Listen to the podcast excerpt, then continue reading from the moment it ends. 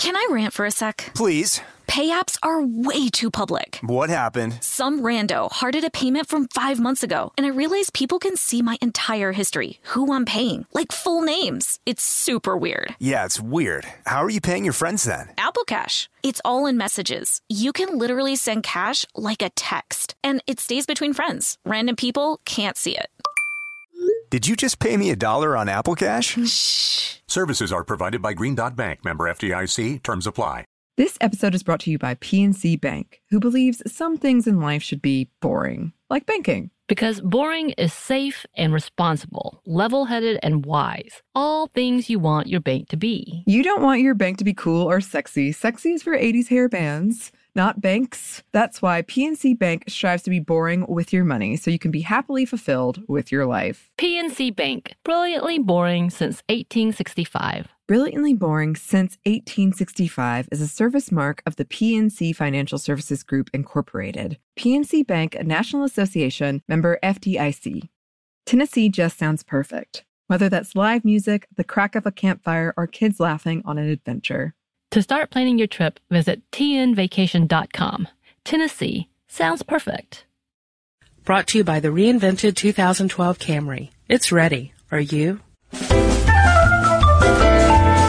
Welcome to Stuff Mom Never Told You from HowStuffWorks.com.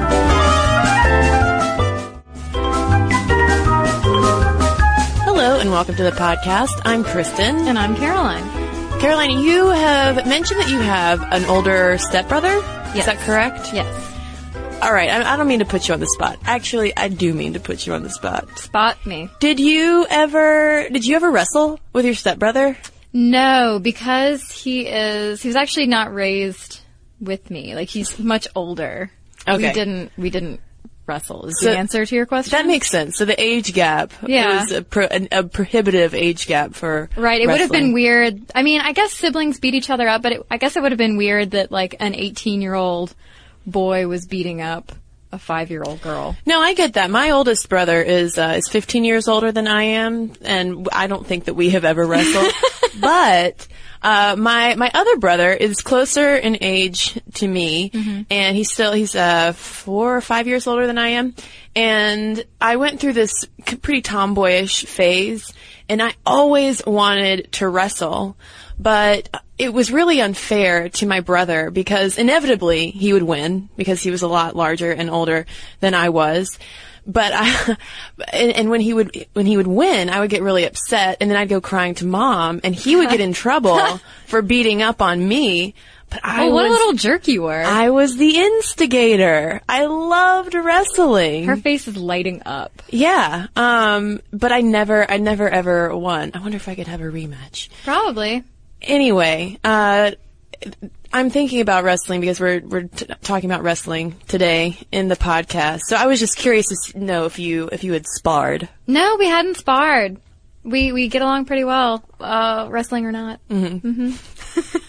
Um, so we're talking about women's wrestling today. Uh, we talked in the last podcast about women's boxing, so we are calling this Pugilism Week at Stuff Mom Never Told You, uh, because there has been a lot of progress with both of these sports in recent years, and not only that, in recent weeks.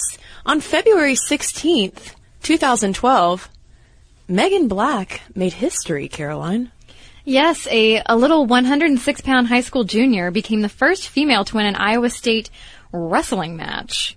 And actually, well, sort of. Yes, yes, she did. But last year, uh, Cassie Herkelman won um, by default when her wrestling partner, her male wrestling partner, refused to wrestle her.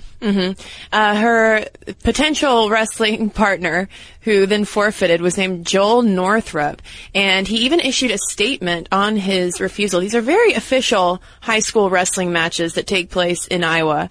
As you will soon learn, Iowa is just a hotbed of wrestling in the Midwest. Uh, but he explained why he forfeited to Cassie Herkelman last year. He said, I have a tremendous amount of respect for Cassie and Megan and their accomplishments. However, wrestling is a combat sport and it can get violent at times. As a matter of conscience and my faith, I do not believe that it is appropriate for a boy to engage a girl in this manner. Clearly Joel Northrup would have been uncomfortable at my house when my brother and I were wrestling.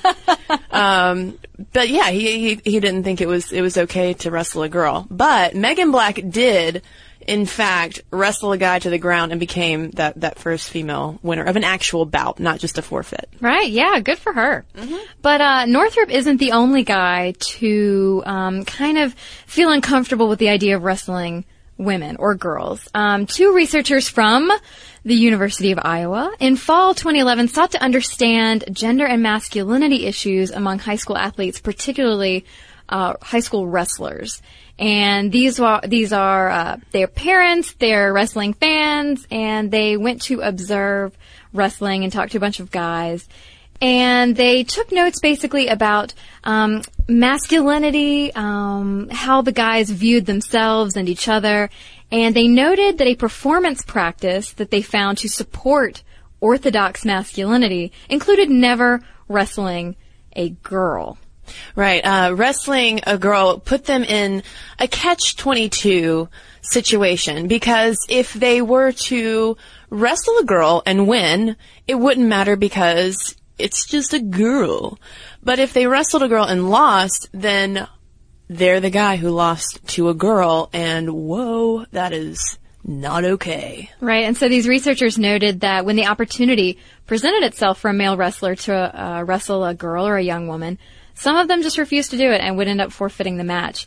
And they talked to two boys who refused to wrestle girls on the team because of that lose-lose situation that you're talking about. And one of the boys' father fathers actually said that girls don't belong on the mat.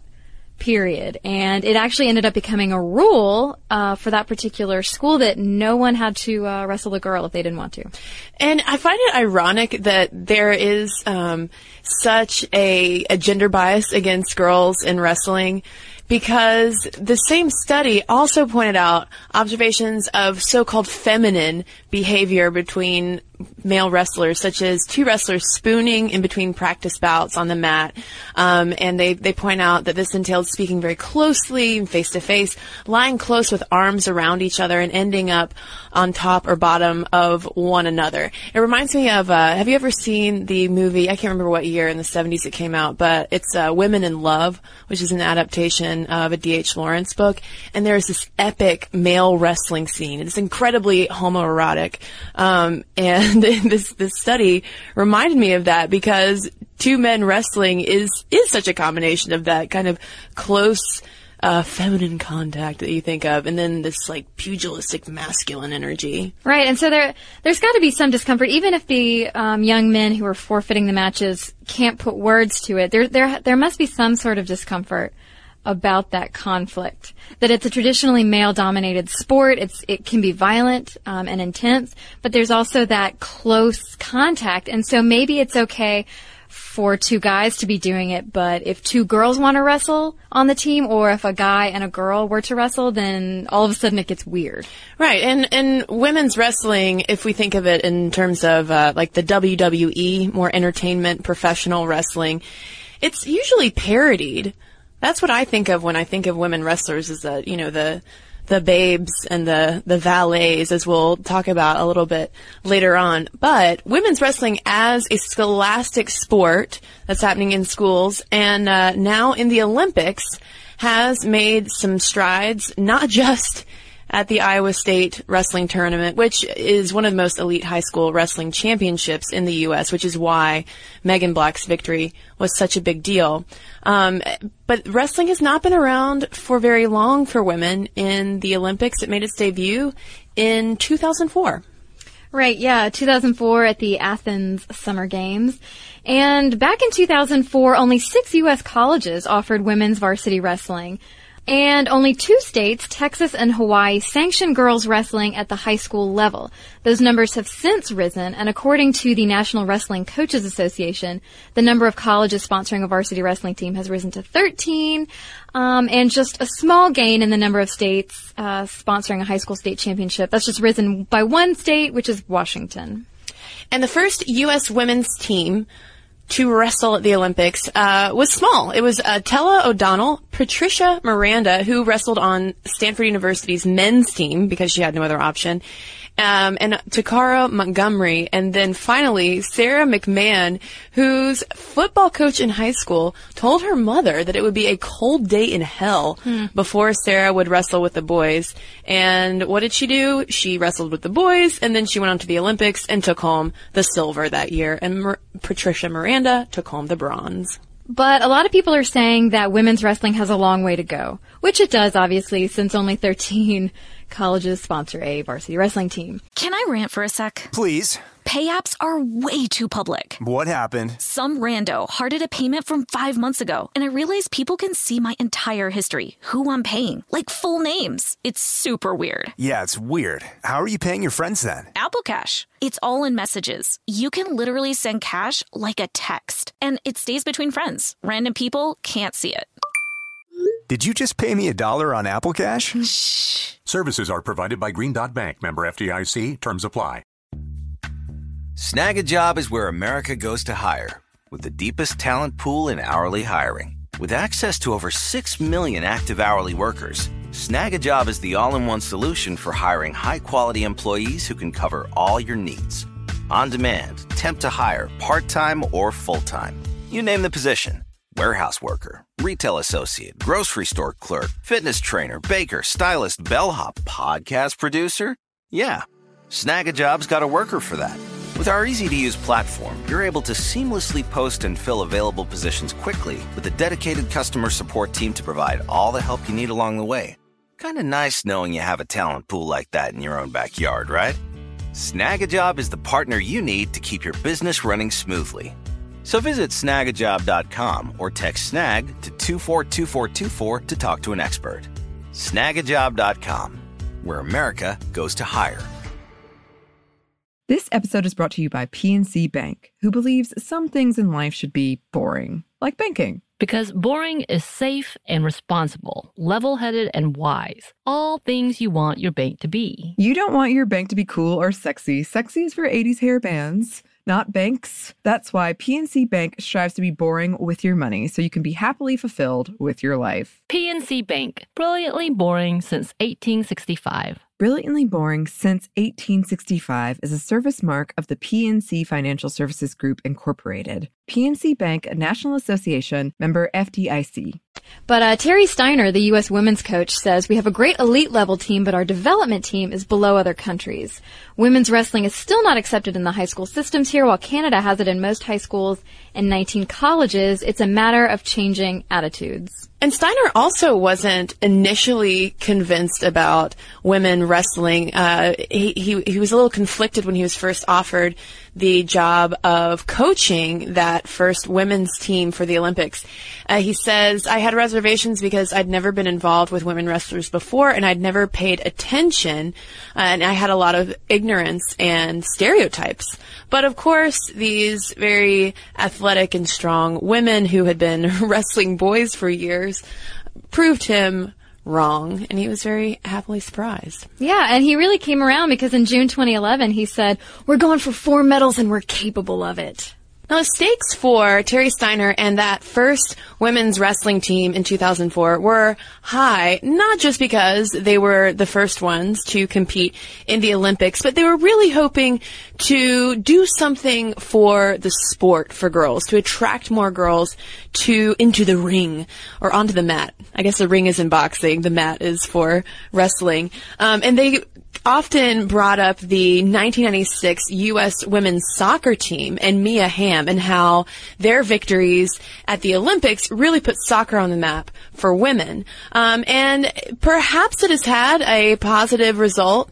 Um, ABC News reports that 5,000 girls are wrestling nationwide now, which is a 300% increase in the preceding five years. But that, uh, I mean, is totally eclipsed by the num- number of boys in high school who are wrestling, which comes to around 275,000. And there's not just more boys competing in high school and college levels.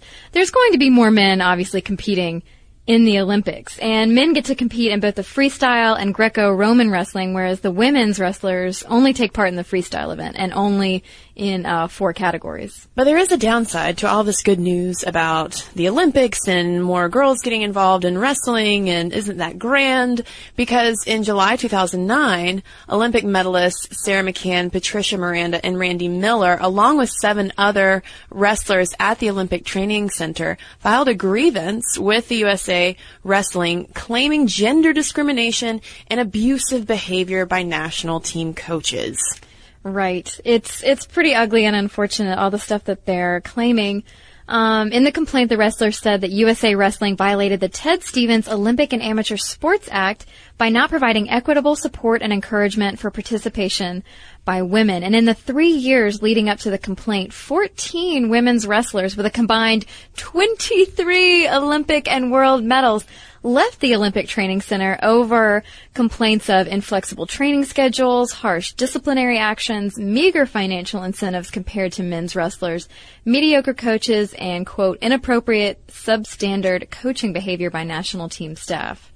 Which is completely unfortunate. I mean, these, these girls have had to, you know, uh, basically fight for their right to wrestle, um, literally and figuratively Mm-hmm. for years. And once they're finally reaching through the top tier of the sport, they're encountering the same kind of discrimination, like that, you know, Sarah McMann's football coach who said that hell would freeze over before she could, she could wrestle with the boys.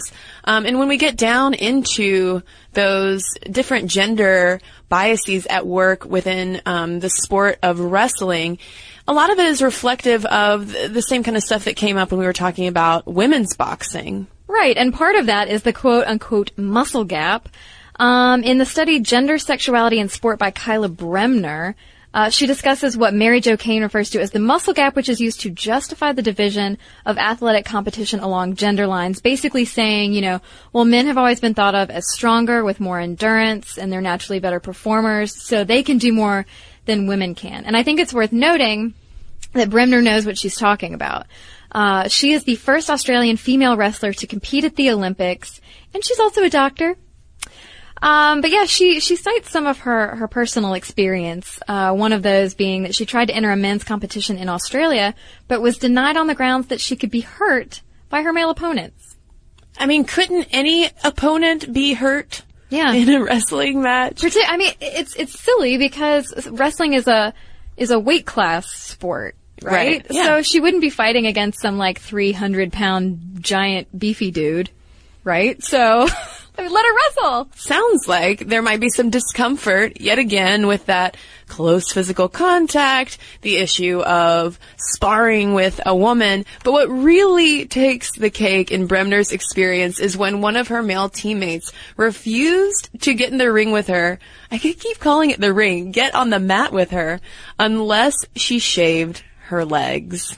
Right. They didn't like the idea of wrestling with someone who was, I guess, acting masculine. Do male wrestlers remove body hair, kind of like male bikers? Is that is that a thing? Because if that's the case, okay, if everybody's shaving their legs, You, all you right. can't have any wind resistance on the mat. Right. That would really slow you down wrestling. well, also, it would seem like it would be advantageous for male wrestlers to at least shave their underarms because that would hurt if someone Ooh. just grabbed a handful of your thicket of underarm hair. Yeah, but I mean, so look at this. She's she's a woman in a male-dominated sport, and while they've let her in that far, Mm-hmm. they're like, "Well, we're we're not going to touch you unless you shave your legs." But then when she shaved her head, they were extremely distraught. They're like, "You shaved the wrong thing." we said legs, not head. Bremner! Wah wah. So yeah, in in her essay, Bremner brings up some points that perhaps you know it, it could bruise a man's ego, which sort of came up with those high school students in that in that study we talked about earlier. And then she points out, you know, there's the sexual nature of females in combative sports that brings up that whole idea of woo college jello wrestling, you know. So there's a lot of stereotypes that female wrestlers and athletes in general have to fight. Well, and I would argue uh, that this whole sexualization aspect is a lot more pertinent to female wrestling as opposed to female boxing. Because with boxing, I mean, you're, I mean, you're just going for some punches. Whereas Right. with wrestling, there is a lot more groping and all over contact that's involved, which brings up, you know, images such as uh, old school, where they have the the lubricant wrestling, um, Jello wrestling competitions, things like that. Right. And there's also a- sideshow aspect to women's wrestling. If you look back at the more the cultural history of it, um, again reminding me of uh, Andy Kaufman, the comedian, when he was doing all that kind of performance art, and one of his things was was that he would wrestle women. And it was just a crazy thing to do. But the thing that we probably don't realize a lot is that women have been wrestling for quite a long time, going back to Spartan girls who wrestled, wrestled in Roman and Byzantine times. This is coming from a film by Independent Lens on PBS called Girl Wrestler. Yeah, they talk about uh, girls in African tribes often wrestling as part of initiation into womanhood as well. So this wasn't limited to one area uh, or one p- time period for certain. Snagajob is where America goes to hire, with the deepest talent pool in hourly hiring. With access to over 6 million active hourly workers, Snagajob is the all in one solution for hiring high quality employees who can cover all your needs. On demand, temp to hire, part time or full time. You name the position warehouse worker, retail associate, grocery store clerk, fitness trainer, baker, stylist, bellhop, podcast producer. Yeah, Snagajob's got a worker for that. With our easy to use platform, you're able to seamlessly post and fill available positions quickly with a dedicated customer support team to provide all the help you need along the way. Kinda nice knowing you have a talent pool like that in your own backyard, right? Snagajob is the partner you need to keep your business running smoothly. So visit snagajob.com or text snag to 242424 to talk to an expert. Snagajob.com, where America goes to hire. This episode is brought to you by PNC Bank, who believes some things in life should be boring, like banking. Because boring is safe and responsible, level headed and wise. All things you want your bank to be. You don't want your bank to be cool or sexy. Sexy is for 80s hair bands, not banks. That's why PNC Bank strives to be boring with your money so you can be happily fulfilled with your life. PNC Bank, brilliantly boring since 1865. Brilliantly Boring since 1865 is a service mark of the PNC Financial Services Group, Incorporated. PNC Bank, a National Association member FDIC. The state of Tennessee is one of the few places where the sounds are just as breathtaking as the sights. Whether that's live music at a historic music venue, the crack of an open fire at a campsite in the wilderness, or hearing kids laughing as they explore what's right around the bend, Tennessee just sounds perfect. Start planning your trip at tnvacation.com. Tennessee sounds perfect. And then moving up into the early 20th century, uh, American women wrestled against one another in public demonstrations for entertainment, like you said, the whole sideshow aspect. And uh, according to the write-up about this movie, Girl Wrestler, they say these displays were the predecessors of modern-day televised entertainment wrestling, such as WOW, Women of Wrestling, and Glow, Gorgeous Ladies of Wrestling, franchises that have given women's wrestling an undeservedly bad reputation as a circus-like spectacle full of mud and jello, which sounds disgusting. Well, it also seems very, um, very U.S. centric because when I think of wrestling, I do think of the WWE and I think of Chyna and those twins. I think there's some, some twins that have a, a thing going on now. Chyna obviously does not, does not wrestle anymore. Um, and you know, th- those are the, the women wrestlers in our minds, but in that culture, they typically would start out as valets escorting the the male wrestlers around the ring, um, or their girlfriends, or even referred to as hoes. And today they're known as divas and knockouts. So again and again and again,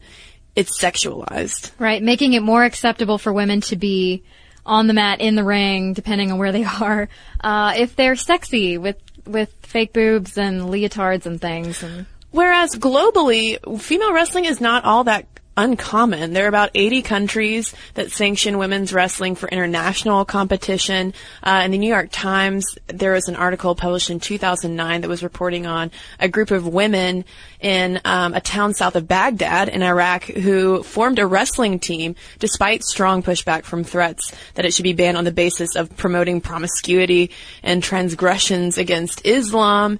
Um, and even south of the border in Bolivia, they have uh, these female wrestlers referred to as cholitas, and it's um, sort of an offshoot of the the luchadors in Mexico. But you know, and while it's done purely for entertainment, and these are um, wives and mothers who will wear traditional Bolivian garb and come out and put on these wrestling shows, and they do sound pretty pretty intense and pretty fun to watch. But it's more of a mockery of the macho culture. Um, for instance, in an interview with Carmen Rosa, the champion, who is one of Bolivia's cholitas, um, she, she says men are useless. They can do nothing, and uh, they eat because we cook, and otherwise they would starve to death. And uh, here, the macho culture is very strong, and it's something we have to fight with our best punches. So when we fight, we are representing not only indigenous women, but also every woman. So there, you know, and that kind of uh, feminist statement is certainly not proclaimed by the divas of the WWE. Right. You can certainly, you could look at the Cholitas as being exploited. Mm-hmm. You know, they're there for entertainment. They're getting leered at by all the drunk men in the stands, but they are a very rep- repressed group of people, oppressed group of people. They are, uh, they have been considered for centuries just lower than the low. And this is sort of a way, it seems that the attitude that I got from reading a bunch of these articles about these fantastic women, this seems to be a way that they're taking some power back for themselves. They're still, I mean, a lot of them are still married, still have families, but they're taking the extra cash they get from these tournaments and bringing it home to supplement income. Absolutely. Um, and it's, it stands in such stark contrast to the entertainment wrestlers north of the border. Although there are some pretty colorful characters. I mean, we haven't talked much about women in the WWE, but, you know, what about, what about Mildred Burke? I love her.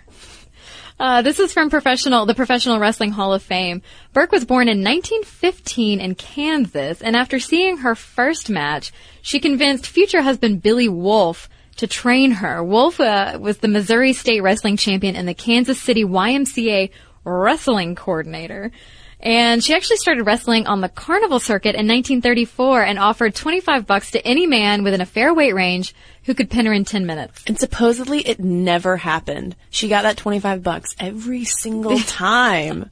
and even when, uh, Billy Wolfe at first, when she asked her, him to coach her, he wanted to teach her a lesson because he assumed that since she was a woman, she'd be a terrible wrestler.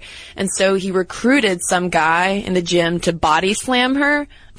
Burke didn't care. She body slammed him right back. Booyah, Grandma. and then they got married. They did. And uh, after an incredible streak of championships, Burke lost the belt in 1954 in Atlanta. And that same year, it was kind of a rough streak. Uh, that same year, after her divorce, she created the World Women's Wrestling Association before retiring two years later. And other um, wrestling aficionados out there might also have heard of Lillian Ellison, better known as the fabulous Moolah, who started wrestling in the early 1950s, but a promoter suggested that she change her name because Lillian is not the most uh, fearsome name. Right. And so she told the promoter that she wanted to do it for the Moolah, and hence her new nickname was born. Right, but she actually started out as one of those valets that you're talking about, basically just being arm candy to the main attraction, the, the uh, male wrestlers. And so her name when she started out was not the fabulous Moolah. That didn't come till later. She started out as Slave Girl Moolah, mm, which is less awesome. But she soon was wrestling in her own right, and that's when she became known as the fabulous Moolah. And I just like to point out that she had nothing to do with Iowa. She got her inspiration from watching wrestling in Columbia, South Carolina. And the person who would go on to defeat the fabulous Moolah many years later was Wendi Richter, who befriended Cyndi Lauper in 1984, which uh, forged a relationship between MTV and WWE. Random cultural note there. Yeah, and that led to MTV's. I I don't remember this. Maybe someone does, and they can tell us how it went. But uh, it led to MTV's Brawl to End It All, which is where Wendy defeated FM, the fabulous Moolah. The fabulous Moolah. But that kind of wrestling is so much different than the wrestling on that tiny mat where, you know, the, these, these athletes are going to the Olympics. Right. Pretty soon. Yeah. There is definitely, um, a shift in perspective between the actual athletes. Not, okay, well, not that WWE wrestling women aren't athletes, but, between, you know, between the women who are working to get to the Olympics and the women who are arm candy on TV. Mm-hmm. I mean, in wrestling, I think will always be more of a niche sport. It's not that big compared to things like football, soccer, other more mainstream sports. But I think it's great that girls like Megan Black, who is 106 pounds, is taking on guys in the mat and and body slamming them. I guess you don't really body slam in actual she could wrestling. I bet. Yeah, I bet she could. She, She could could probably, probably- body slam me. I was about to say she could probably take me down, and Lord knows I am a far sight away from 106 pounds. Um, so anyway, I, I hope that this little history lesson on women's wrestling, thus closing pugilism week at stuff mom never told you, was interesting. I, ho- I hope that we have some female wrestlers out there, or women who wanted to wrestle in high school and were told no. What's happening? yeah. Let us know your stories. Momstuff at discovery.com is where you can send them. Oh, and one, one final note. Uh, in April, the Olympic trials for wrestling will be happening. And you guessed it, it's going to go down in Iowa. People in Iowa, what is, is wrestling what, what happens all the time? Is it? It's corn and uh, and wrestling. yeah, is, is wrestling Iowa's football? I don't, I don't know. It seems like it. Let us know. Okay, this is an email from Gino. I am a male preschool teacher and childcare provider in California. After listening to your Lego podcast, I asked two of my female students, 7 and 8, which Legos they would prefer playing with. One girl picked Star Wars, saying that she enjoys the movies and want to build and wants to build the stuff she saw. Keep in mind this girl has dressed as Batgirl and Wonder Woman for past Halloweens. The other girl, who is more on the girly side, picked the Friends Legos, saying only that it's because they are her favorite colors and couldn't think of another reason for it. Both girls play with the Legos we have in the classroom and have never wondered about pink and purple Legos. Sure, my sample size is beyond small, but I think that if I added pink and purple Legos to our tub that both boys and girls would use them. Thanks, Gino. I've got an email here from Kristen, and she is writing in response to our episode on foster care because she was in foster care from ages 6 to 9.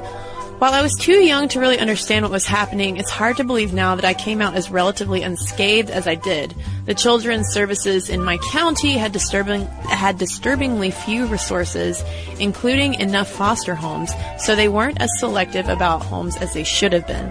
I was bounced from place to place, switching schools multiple times a year between first and third grade. I don't think anything during those times was constant, and I lost all sense of permanence, family, or home. Eventually, my state appointed psychologist took a shine to me and adopted me when I was almost 10. Later, I found out that had my adopted parents not intervened, I was going to be sent to a group home for disturbed children, probably until I was 18. As I get older, it weighs on me how unlikely my outcome was. I wonder if I ever would have been adopted if I were special needs, a minority, or LGBTQ, all of whom fare particularly poorly in the foster system. I know that when I'm older and more financially secure, I want to foster or adopt, particularly those children who are often ignored. So thank you, Kristen, and thanks to everyone who has written in to momstuff at discovery.com. And also thanks to all of our friends on the Facebook and followers on Twitter at momstuff podcast. You can join the conversation too. All you have to do is go to those places and click like and click follow. And that's all you gotta do. You can read about wrestling as well. How Pro Wrestling Works can be found at howstuffworks.com. Be sure to check out our new video podcast, Stuff from the Future. Join How Stuff Works staff as we explore the most promising and perplexing possibilities of tomorrow. The How Stuff Works iPhone app has arrived. Download it today on iTunes. Brought to you by the reinvented 2012 Camry. It's ready. Are you? This episode is brought to you by PNC Bank, who believes some things in life should be boring, like banking. Because boring is safe and responsible, level headed and wise. All things you want your bank to be. You don't want your bank to be cool or sexy. Sexy is for 80s hair bands, not banks. That's why PNC Bank strives to be boring with your money so you can be happily fulfilled with your life. PNC Bank, brilliantly boring since 1865. Brilliantly Boring Since 1865 is a service mark of the PNC Financial Services Group, Incorporated. PNC Bank, a National Association member FDIC. The state of Tennessee is one of the few places where the sounds are just as breathtaking as the sights. Whether that's live music at a historic music venue, the crack of an open fire at a campsite in the wilderness, or hearing kids laughing as they explore what's right around the bend, Tennessee just sounds perfect. Start planning your trip at tnvacation.com. Tennessee sounds perfect. Xumo Play is your destination for endless entertainment. With a diverse lineup of 350 plus live channels, movies, and full TV series, you'll easily find something to watch right away. And the best part? It's all free. Love music? Get lost in the 90s with iHeart 90s, dance away with hip hop beats, and more on the iHeartRadio music channels. No logins, no signups, no accounts, no hassle. So what are you waiting for? Start streaming at play.xumo.com or download from the app and Google Play stores today. All you can stream with Xumo Play.